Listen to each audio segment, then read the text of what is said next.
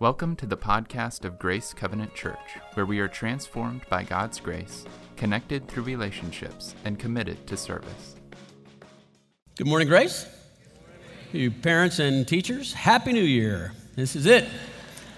First week of school, and you have to go back tomorrow. Okay, right? Sorry, right? Well, um, this is a special Sunday, Grace. We, I, we, we tend to set apart this Sunday when people are coming back and a lot of people are done with vacations and tell us a little bit about uh, what Grace is like and what we're doing. Uh, at Grace, I'm just a pastor, uh, but you guys are the ministers. That's right. And today I want to tell you about the ministry at Grace and, and what, we, what our strategy is and how uh, your ministry can be enhanced by what we do and why we do it. There's method to the madness that we do here. Be- before I get started with that, I wanted to uh, um, remind you of one of the announcements there. And that is that we're doing a series coming up called Five Words. And if you want to be in a discussion group, by all means, fill out that card and, and put it in the offertory plate when it goes by. And then we're selling these discussion group questions book with, with chapters for each one of the five words that will be helpful and referenced to a really good work that you might consider reading and purchasing that book. Those are on sale in the lobby for the next few weeks. The two tables at the very front of the lobby on each side of the banner, that's where you can get them. They're simply a dollar. So please go by and take a look at that.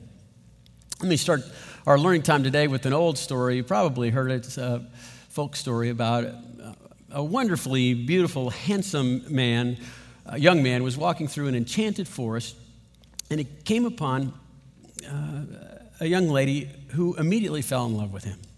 She lived in the forest, and she wanted to take him to see things that he would never see otherwise.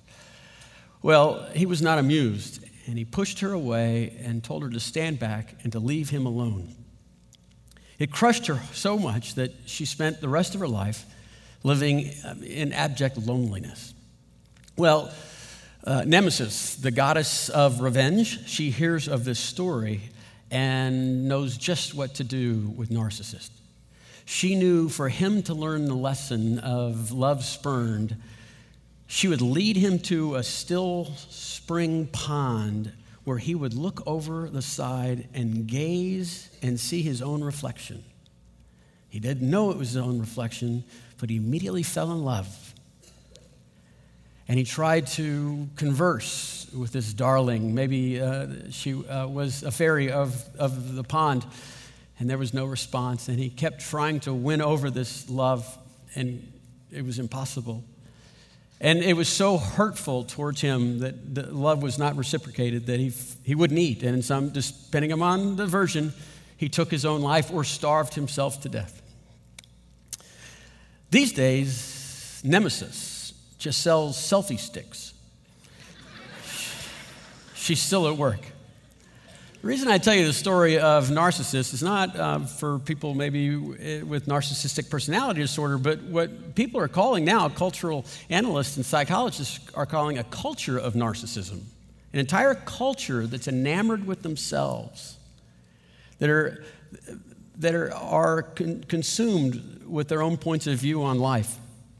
And the reason I bring that up is because ministry, and those of you, I'm just a pastor, but you've been doing ministry, some of you for quite some time, realize this is one of the most difficult times to do ministry, maybe in your experience. It, it certainly, at Grace, it, we have put more time and more finances and more emotion into ministry than we ever have in the history of our church. And, and the reason is, is because of a culture of narcissism. I want to tell you today about, about what Grace is doing about that and how we are, we are trying to do ministry more effectively. Now, it's not about so much the purpose of our church, because the purpose of our church and every really authentic church uh, is to do what they're told. The last uh, paragraph or so in Matthew's autobiography or biography of Jesus, Matthew's gospel, he, he remembers this that when Jesus goes to this mountain and talks to his disciples and says, Look, all authority has been given to me on heaven and on earth. That's a pretty powerful statement, right? All authority has been given to me on heaven and earth. And they're thinking, yes, I'm listening and I will obey whatever you tell us to do. He said, okay, here's what you need to do make disciples. That was his final command, and that's the purpose of the church. That's the purpose of life. That's the meaning and mission for everything. Well, how do you do that? Well, he says, go to all nations, uh, teaching them to obey all that I've commanded you, and finally baptizing them in the name of the Father and the Son and the Holy Spirit. So that's, that's what we do, and that's what we've done, and what we'll always do because that's what it means to be an authentic church. How we do that can change, okay? How we do that can change because times change. And so I'm here today to inform you, or maybe for some of you, remind you of what we do and why we do it. And so your ministry can be enhanced by the ministry of this church. Ministry is essentially ministry is essentially finding needs that people have and then and showing them how they can be met in the forgiveness that comes in Jesus Christ, allowing us to have an intimate relationship with the Father, and how the power of the Holy Spirit can indwell us and, and change us. Right? That's what ministry is. Finding the need that needs to be met and then introducing them to the power of the Father and the Son and the Holy Spirit. Now, over the years, um, the needs change, the questions change. And so the answers are supposed to change, it'd be appropriate. And the, let me just give you a, a little survey of, of, of, some years at Grace and, and the American church. Uh, in the 70s and the 80s, it, there was a, we responded in what would I, I would call classic apologetics. Apologetics is a way of saying answering questions, giving an answer. That's what apologetics means. And so the questions in the 70s and 80s were Is it true? Is it real? Did it happen?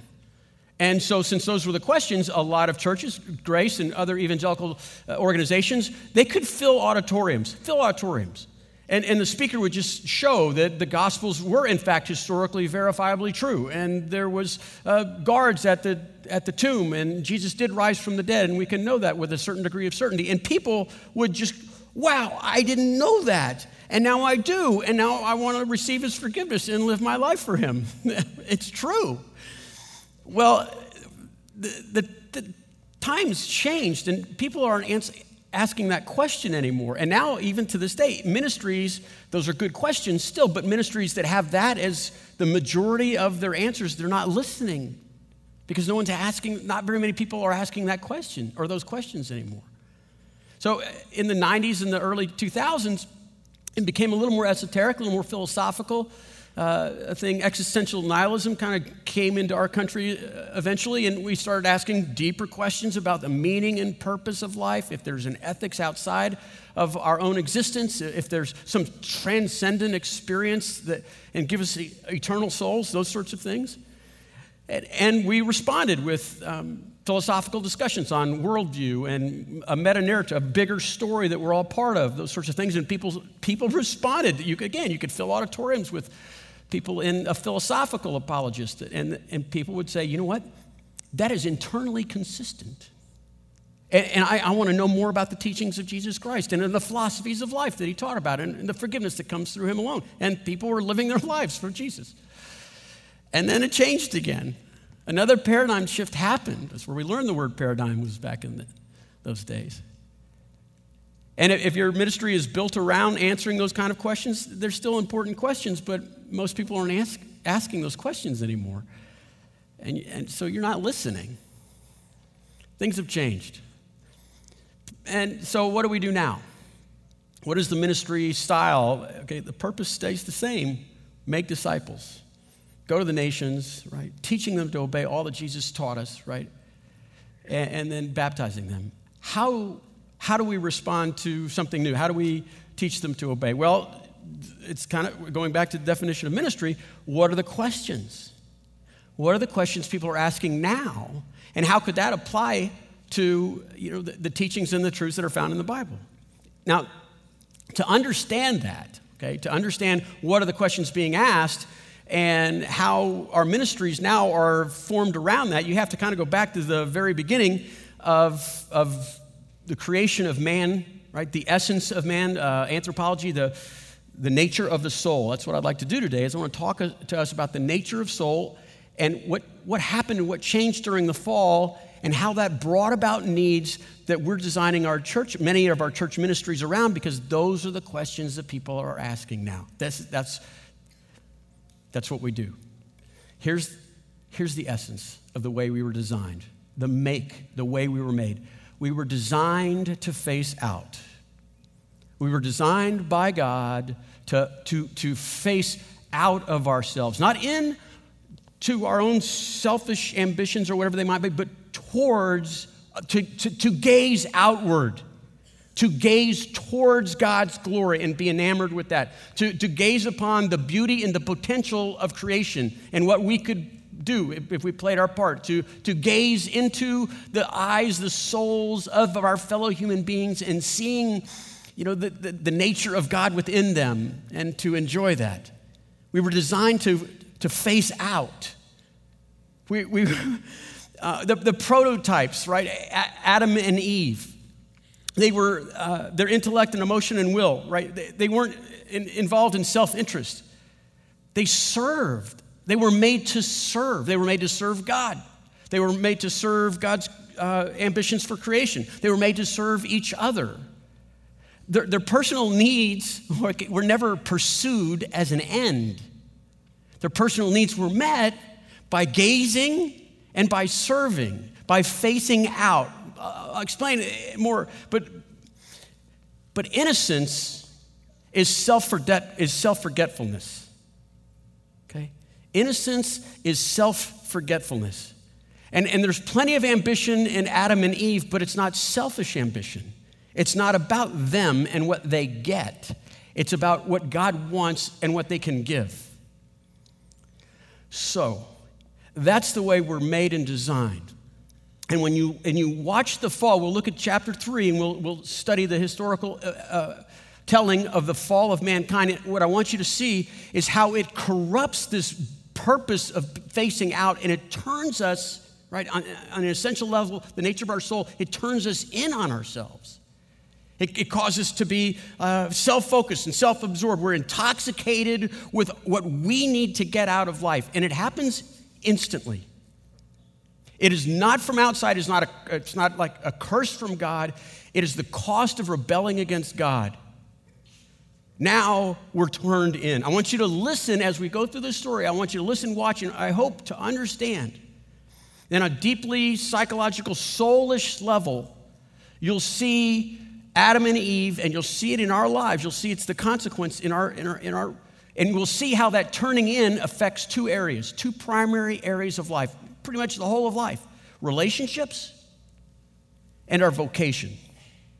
Relationships and vocation, turning in and how it spills into relationships and our vocation. Uh, okay, so you know the story, you might know the story of Adam and Eve, and they were created and they were custom made for each other, right? Custom made by God for each other. Adam was granted Eve, and he said, Bone of my bone, flesh of my flesh. This is it. And they're, they're allowed the freedom that no one has had since then and the innocence of selflessness, right? And self forgetfulness. And they there's one prohibition that they can't take from this tree of the knowledge of good and evil. And that's all. And then she's tempted, and he goes along, and, and, the story goes in verse 6, chapter 3. And when the woman saw that the fruit of the tree was good for food and pleasing to the eye, and also desirable for gaining wisdom, she took some and she ate it. And she also gave it to her husband who was with her, and he ate it. And look at verse 7, it's on the screen.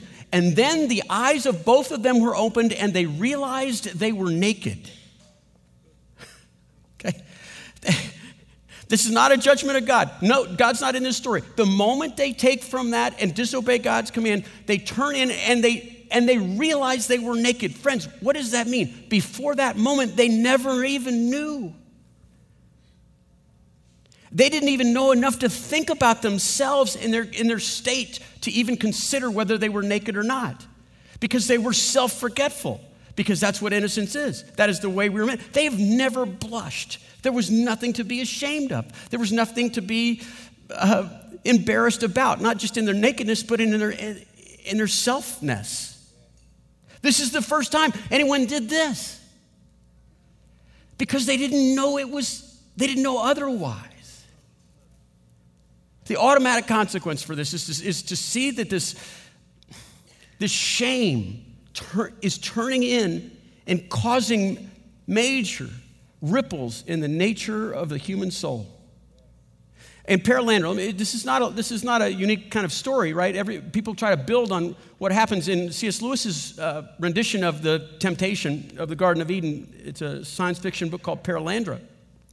And the nemesis in that story, right, the evil one, the devil, is trying to take Eve and appeal to her vanity, he literally pulls out a pocket mirror and shows it to her so she could see her own image, so that appealing to her vanity, she would be discontent in who she is and what she looks like and want more, and then disobey God.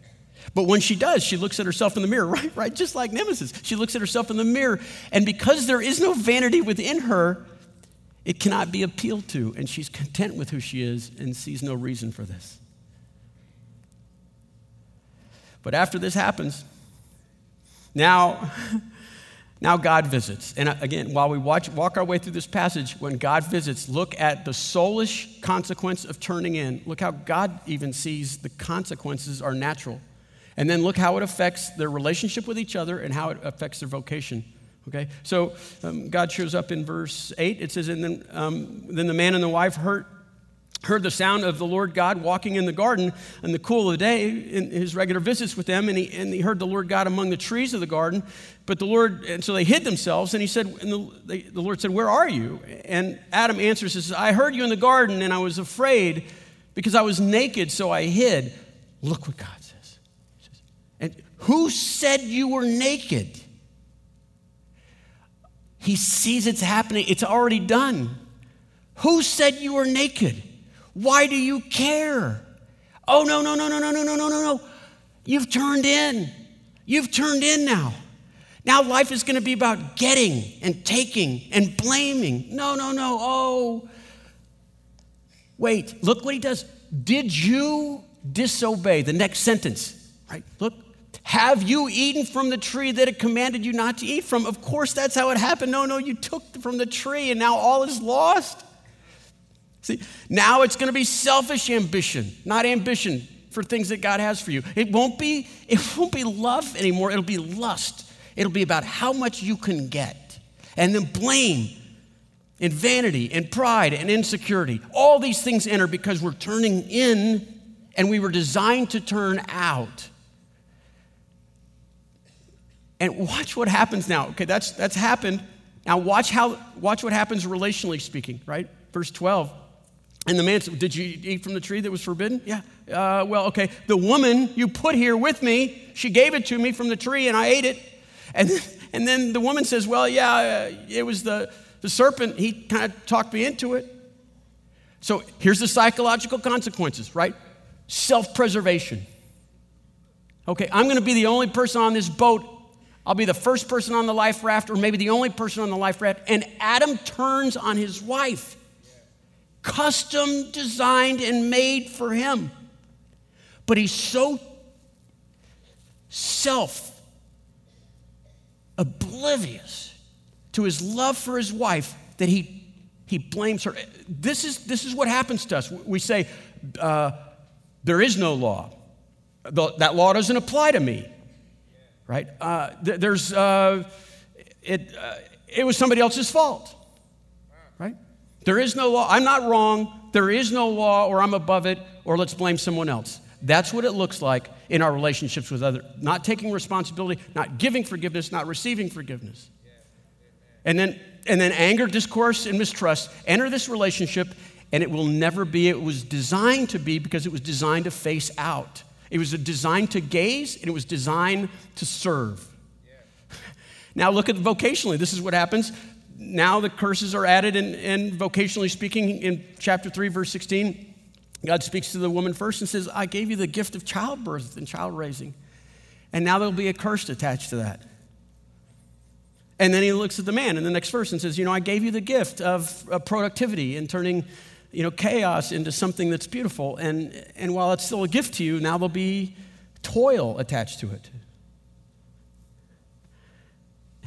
It's, it's, so, it's so wrong now, okay? And now, and now in relationships and vocation, they can become competitive because it's about me. It's about what I see in the image of a pond or on a selfie stick or in a Facebook. Look, life does not work facing in because it violates the design of the human soul. Life cannot work in relationships or in our vocation because God won't allow it to work. when we're facing in. And so look what happens vocationally speaking. Watch. I mean, the history of, uh, right, of, of, of industry goes like this. People hold up a mirror and they say to themselves, I want everything I can, whatever I can, as fast as I can. And if they're an employer and they're in a position of power, they use that power and authority to take advantage of people, right? Because they can be taken advantage of.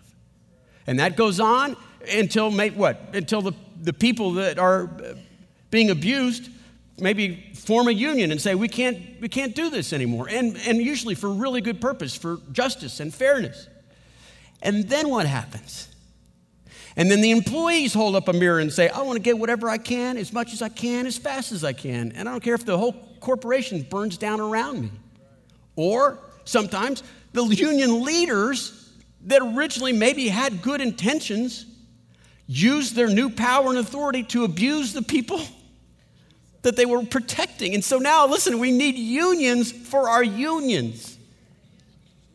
There's not enough unions when people are focusing in and getting whatever they can. That's vocation. And, and, in relationships, have you seen the divorce rate? Not just about married people. I'm talking about brothers and sisters and siblings and friends, once best friends, now enemies. Why? Because somebody holds up a selfie and says, you know what? I'm putting out more than I'm taking in. And instead of giving forgiveness, they give blame. Instead of focusing out on how could I serve this other human soul and gazing at them and seeing the beauty of God's creation in them, they become an instrument for me to enjoy life. And it's not working. And so we trade them in on something new. We're designed to face out. We're designed to, to gaze and to serve. Gaze at the wonder of God, at the potential of creation, and at other human beings, and we're designed to serve. Look, when the second prototype shows up, more examples, more proof, okay? When the second prototype shows up that's not bent, Adam, the second Adam, that's Jesus. He has the title of second Adam because the writer of the Bible wants us to know okay, okay, we got another one that's this one's not bent. This is the way we were all meant to be. He's fully man. He's like you were supposed to be. He shows up and he says, Listen, no, no, no. He has his own men, disciples. For three years, they've been traveling with him, and he hears them arguing over who's going to be in his cabinet. Vocation, power, using their relationship with Jesus to get a toe in the door so they can be on top. And this is what he says He says, You want to be great? You're going to need to serve. Do you want to be first? You're going to want to be, you're going to need to be the slave of all mankind. Listen, you want to be first, you have to be a slave to everyone. And then he says, even, even the Son of Man, that's a title. Okay, it's a, it's a position of authority, it's a position of greatness, it is the epic of man, of mankind. Even the Son of Man right, didn't come to use that authority to push everybody around, but the Son of Man came not to be served, but to serve. Why? It's the design, it's the way we were made, it's the only way that works. Okay? So, it's the only way that can work. These are the questions that people are asking. How do I have relationship? How do I have purpose and vocation? You know, it's interesting, as much as things have changed over the years, I mean, nothing's changed, right? Nothing's changed.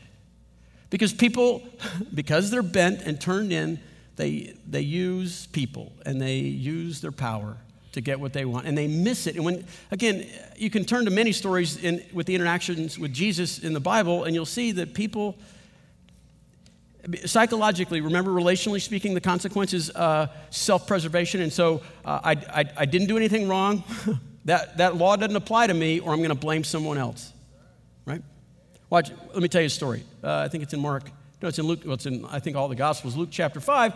Uh, this is the story where Matthew is a tax collector. He becomes one of the disciples. This is his conversion experience. He's in his tax booth, and I, apparently he does quite well for a living. And Jesus just walks up to him Matthew is a Jewish man and he's a tax collector, so he's not liked by anyone, is what it comes down to. But he's wealthy. And Jesus walks up to him and says, Follow me. And it says in the Bible that he left everything at that booth and followed him. But that wasn't enough. Matthew had a huge, it said, a huge banquet that night to celebrate. And so he invited all of his friends. And who are his friends? Well, birds of a feather other tax collectors. That's the only kind of people he could possibly hang around with. And so it says he's got a party going on at his house celebrating that he's leaving the business and following Jesus. And uh, right, there's people in his lawn, that sort of thing. A big crowd is gathering. And some religious people show up. Listen, listen to this bent in and how it's affecting their relationships and their vocation. And they, the religious leaders show up and they say, What are you doing, Jesus, dining with so many sinners and tax collectors? This is the line that they completely miss, blinded by their bent inward. He says, Jesus answered them and said, It's not for the healthy who need a doctor, but the sick. I've come not to call the righteous, I came to call the sinners to repentance. No, nothing. The Pharisees are like, oh, right. If I find somebody that needs help, I'm going to send them to you. You know, wait, that's awesome. Could I have one of your cards? Because I have some friends that might need. See, yeah, good. I'm seeing. I'm seeing. See, they were so blinded, they went straight to, I didn't do anything wrong, or that law doesn't apply to me, or it's someone else's fault. They don't even see that they need a savior. He. He just slapped them right across the soul and they missed it. But here's the other thing they used their vocation, their religious right position to judge other people. And their position was to serve other people, to bring them into the fold of loving God, and they are pushing them out. Classic. The Bible's filled with these stories. There's supposed to be an alternate ending to this thing. Right? When Jesus says, I came for the sick, not for the well, I came to help the sinners, not the righteous. And what was supposed to happen is a couple of these guys were dropped their, you know, their, their, their whatever's in their hand and said, Get out of the way. Matthew, you got to save some room on that table for me. Right? Because I, I am so ambitious about my status that I have, there's so many footprints on other people's backs so that I could get where I am. I can't stand this about me and I can't change it. I can't even celebrate other people being promoted because I'm envious of them. You know, I, am I'm constantly asking myself self questions. You know, like, why can't I have more? Or why don't more people like me? Or why do I always feel bad? See? I got to get at that table because I'm bleeding just like the rest of them. But they didn't. They didn't. So it's, it's, It's been there. The new normal, here's the thing. Here's, let me show you how applying this now becomes the means of ministry at Grace. Right? How does Grace do this now? What are the questions being asked? Because that's what, that's what ministry is, is helping answer the, que- the questions are how come I can only have shallow relationships or attempt deep ones and they implode? I can't stop myself from wrecking these things because you're turned in and you're going to have to get turned out somehow. Or where do I find meaning and purpose in what I do? I do mundane things because, well, the answer is finding it purpose and meaning in doing what God has for you and seeing that that's what you're designed to do. The ministries of grace, for the most part, are these two roads that bring us to this gospel, that, that, that bring us to this conversation that says, life won't work, life can't work, not because it's broken, but because you're broken. And your thoughts and your dreams are captivated by selfishness and you winning in some context of relationships or vocation. So, what do we do? What do we do as a church what do we do as individuals? Here's what you do you shine bright in these areas that are questions. You shine bright in these areas of the cost of turning in in relationships and vocation. Apply this passage to your life and you will you will be different. Look what it, look what it says in Philippians chapter 2. Do everything without grumbling and arguing. Just stop right there. Okay. Just be Can you imagine? Can you imagine? You're not the person at work or in relationships that aren't grumbling or arguing? Whoa. You're not from here, are you? Okay, let's, there's more to the verse, actually. A, uh, so that you don't grumble and argue, so that you become blameless and pure. Look what the quotes say. Look, you'll be, you'll be called children of God without fault in a warped and crooked generation. What kind of warped and crooked? Turned in. you just don't argue and grumble, and you'll be called like a child of God. And then look what it keeps going. It says, Then you will shine among them like stars in the sky as you hold firmly to the word of life. Hold firmly to the word of life, teaching them to obey all that I've commanded you. When you apply Jesus' teaching and, and, and, and obey all that he's commanded in relationships and vocation, that's most of your time, right?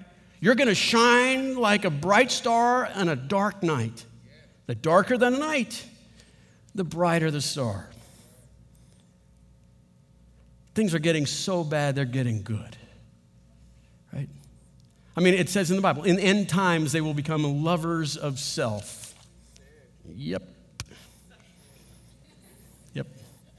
How do we do the Great Commission? What is the Great Commission? You know, the last words of Jesus, his command make disciples. Go, teach them to obey all that I've commanded you, baptizing them in the name of the Father, the Son, and the Holy Spirit. That's what we do here. How do we do it? Okay? How do we do it? Made up some words. I like making up stuff. So, relational apologetics.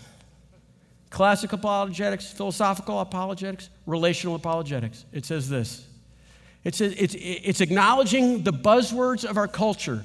What are the buzzwords? They, people are just screaming and des- desiring authenticity, right? Transparency, integrity, vulnerability. Okay? but no one can do it because they're turned in, they're bent, turned in. And if you, if you apply this desire in the human soul for more in relationships that, and, you, and you show what it's like to gaze, right? To gaze at the glory of God, at the potential of creation if we, you know, if we do His will for creation, and if we gaze into other people's and don't see them as mammals, but to see them as spirit dwellers, right?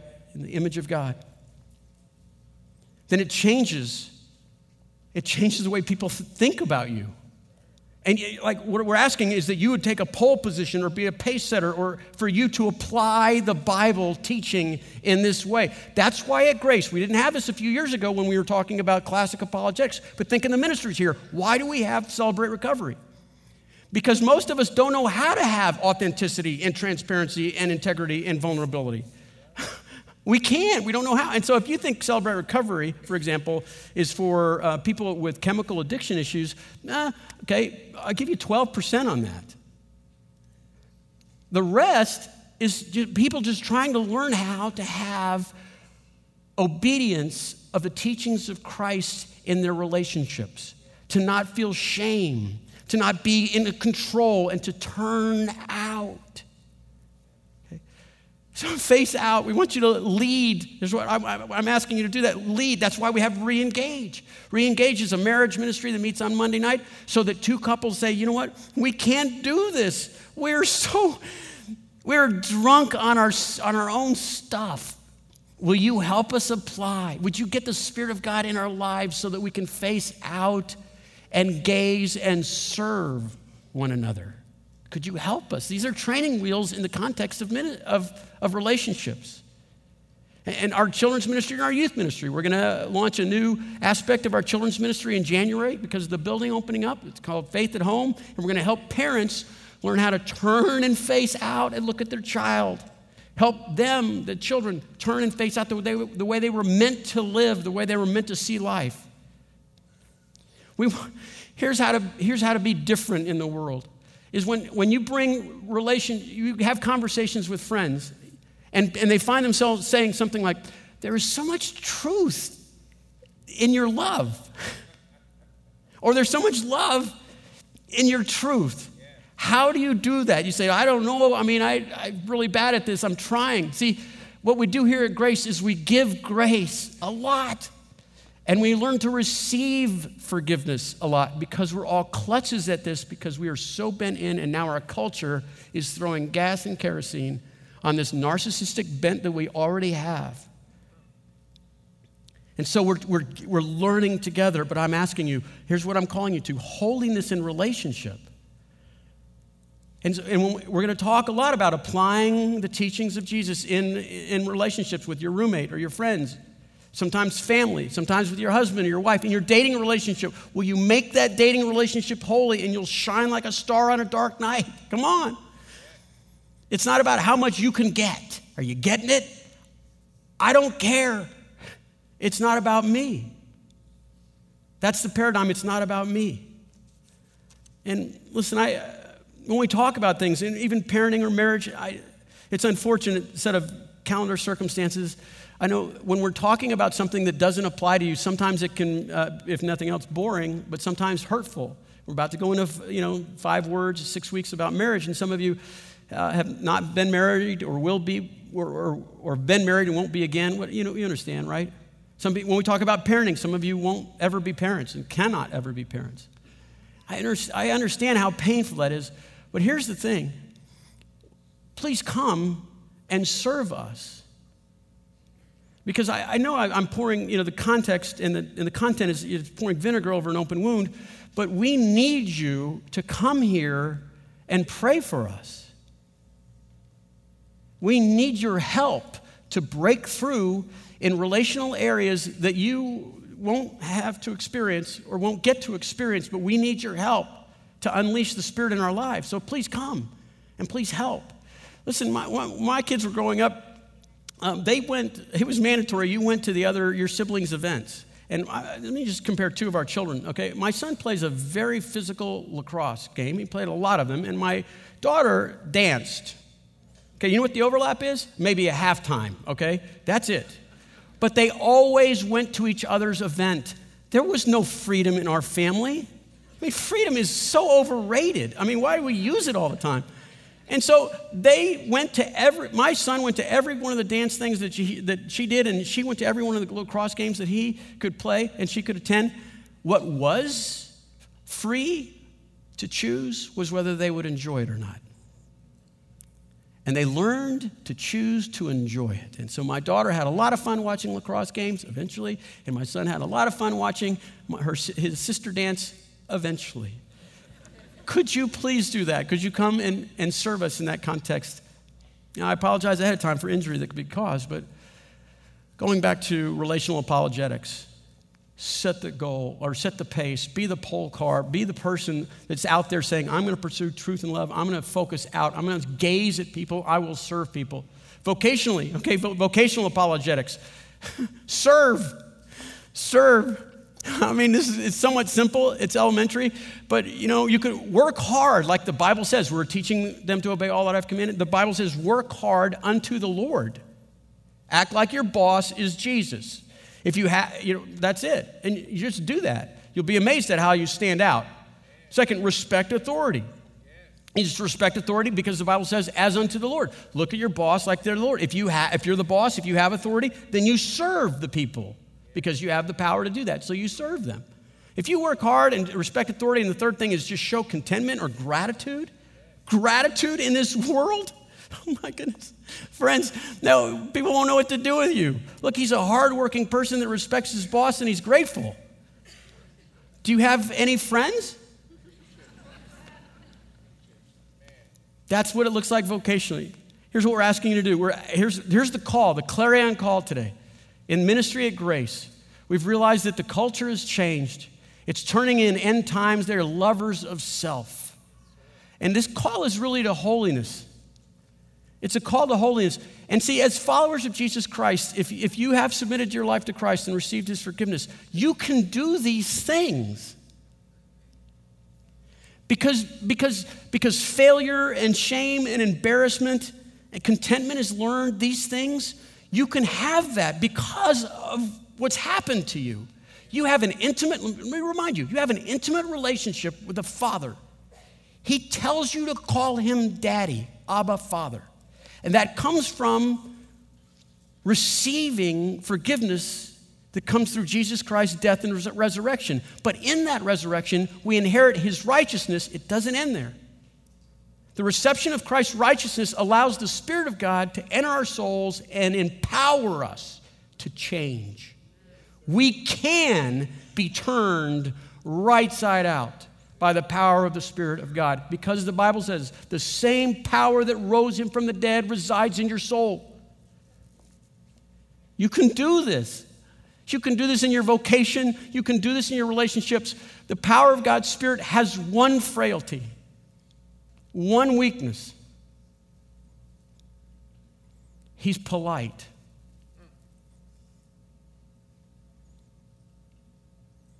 He doesn't force himself. You need to ask him to dance, and then he'll lead.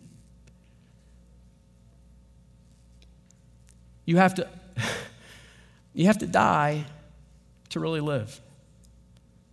Because of your relationship with the Father, you call him Father, you call him Dad. Because of the work of Christ, the Spirit of God lives inside of you. You have to say, I would rather be used by the Father through the power of his Spirit than to have any of my turned in dreams realized or experienced in this lifetime. That's your, that's your letter of invitation to this very polite Holy Spirit. I would rather be used by the Father the, through the miraculous power of the Holy Spirit than to ever experience my turned in dreams and expectations in this life. I just, I just want to gaze and I just want to serve. And then the Spirit says, I can, I can change you if that's your heart. That's what ministry looks like at this church. It is my prayer as a pastor and as an elder here that you would desire that. Can you imagine all of us desiring that? Let's pray to that end. Lord, you, you, you make beautiful things out of dust, and you could make beautiful things out of us. So, Lord, I ask that uh, you know the people here that are still like holding on, you know, to what they can get or take or be right or in control or whatever. Lord, I'd, I'd, I'd, ask that they would see that as something that happened when they rebel against you and, they, and their souls are turned in. Lord, I, I'd ask that they would release that. They would give up on superficial and shallow dreams, hopes that aren't even your hopes for them. Lord, will you take our lives, take our hearts, take our minds, we surrender these things to you so that we might be used by you so that you'd feel just, you would love that. And that your spirit would be set free in our lives and miraculous change could take place just by getting out of the way. Let us, Lord Jesus, help us get out of the way. Help us take the steps that are necessary to do that. We pray this in Jesus' name. Amen. For more information about Grace, visit our website at grace360.org.